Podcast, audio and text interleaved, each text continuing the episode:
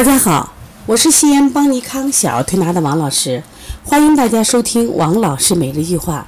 最近呢，发烧的孩子比较多，我想给大家分享一下，像感冒、气虚、阴虚、食积、惊吓发烧五种发烧的比较，就看他们有什么区别。首先看出汗的情况，一般风寒呃感冒引起的发烧，它是没有汗的。所以，往往我们用什么的穴位，像清天河水呀、推三关、外感四大手法，包括这个就是二扇门、一窝蜂，都是为了让它发汗的。另外，喝一点紫苏叶水或者生姜红糖水。那么阴虚发烧呢，它有汗，它往往是入睡的时候出汗。既然阴虚呀，它就有热象，所以它出的是热汗。那气虚发烧，往往是在白天一动就出汗，而且它发烧呢，主要在白天。一般这种汗呢，属于是凉汗。另外还有一种小孩就是食积发烧，这个在临床中比较常见。你别看他出汗，还不一定退烧。所以说不是说我们所有的这个发烧就以退以出汗为标准，不是。另外还有个惊吓发烧，有汗是什么汗？凉汗，我们自有体会。比如说你走的好好的，被别人比如蒙眼睛啊，你吓得你看都是冷汗，吓我一身冷汗。这汗与汗数不一样，帮助我们判断这感冒。啊，发烧的情况。另外呢，看舌苔，一般风寒发烧呢，他虽然发烧了，他舌苔和水滑，舌苔水滑。那阴虚发烧呢，舌干，它缺水嘛，舌红少苔，舌面干。气虚发烧，一般你看他的舌苔啊，舌舌苔满白，虚症。另外呢，舌色淡，舌体无力，微软。如果食积发烧，不用说了，舌红，舌苔厚，黄腻，还有嘴巴臭，舌体偏硬。如果惊吓发烧呢？这种孩子舌后区，舌后区明显的苔厚，就肾区苔厚，而且呢舌淡。那从流鼻涕上，我们怎么来判断这些五种发烧呢？风寒发烧一般流鼻涕，刚开始初期不流，他烧退以后就流鼻涕，啊流鼻涕，然后还流什么呀？后期是什么呀？黄鼻涕，啊再后期又流清涕，是这样交替的。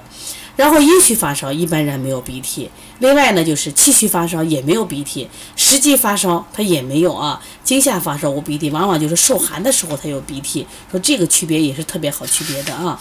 那么另外呢，再说从四肢温度情况，一般风寒发烧，他全身受寒的话，他全身烫，但如果是就是他如果烧寒重的时候，他也会怕冷的啊，怕冷。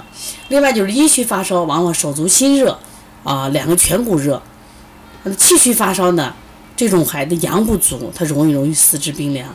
那实际发烧你不用摸了，肚子烫得很，肚子非常烫啊啊，他四肢又善凉，他这个我们说他这个阳在身体里居着下不来，结果导致我们四肢都偏凉。另外惊吓发烧，他会出现四肢凉、身体热、耳朵凉这种情况。那么从发烧时间段我们来区别一下，风寒发烧一般早上的温度高。那阴虚发烧往往是下午时候多，那气虚发烧温度稍也不高，但全天可能会烧，上午会多一点。实际发烧，因为它积着了，全天都会发烧。那惊吓发烧往往是也是下下入肾阳了，是往往是什么呀？早上温度高。其实说明这些什么意思？就是说大家其实判断发烧从症状入手，你就找它的区别，哎，你发现你将来做起来就轻松多了。因为你知道啊，我判断它是实积啊、风寒呀，那么你的思路出来以后呢，临床效果就就好很多啊。所以希望大家呢，呃，学好中医，特别是学好中医的这个临床症状啊，注意人体的这个细节的变化，这是我们学好小儿推拿的一个根本啊。那么学把辩证学好以后呢，我们的临床水平就提高了。如果大家有什么问题，可以直接拨打我的电话幺三五七幺九幺六四八九。如果想咨询邦尼康五月二十一号的这个邦尼康特色辩证课。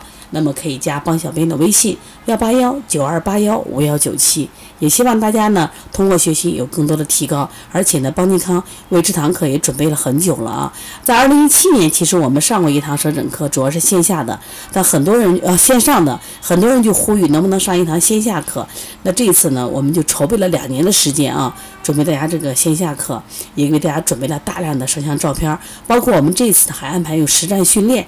就现场的啊，一对一的实战训练。那我希望这堂课呢，让你这个物有所值。而且大家也知道，邦尼康所有的课程呢，都是干货满满，让你一定有收获的啊。我希望这次收获呢，你带回去啊，能帮助到更多的人。好，谢谢大家。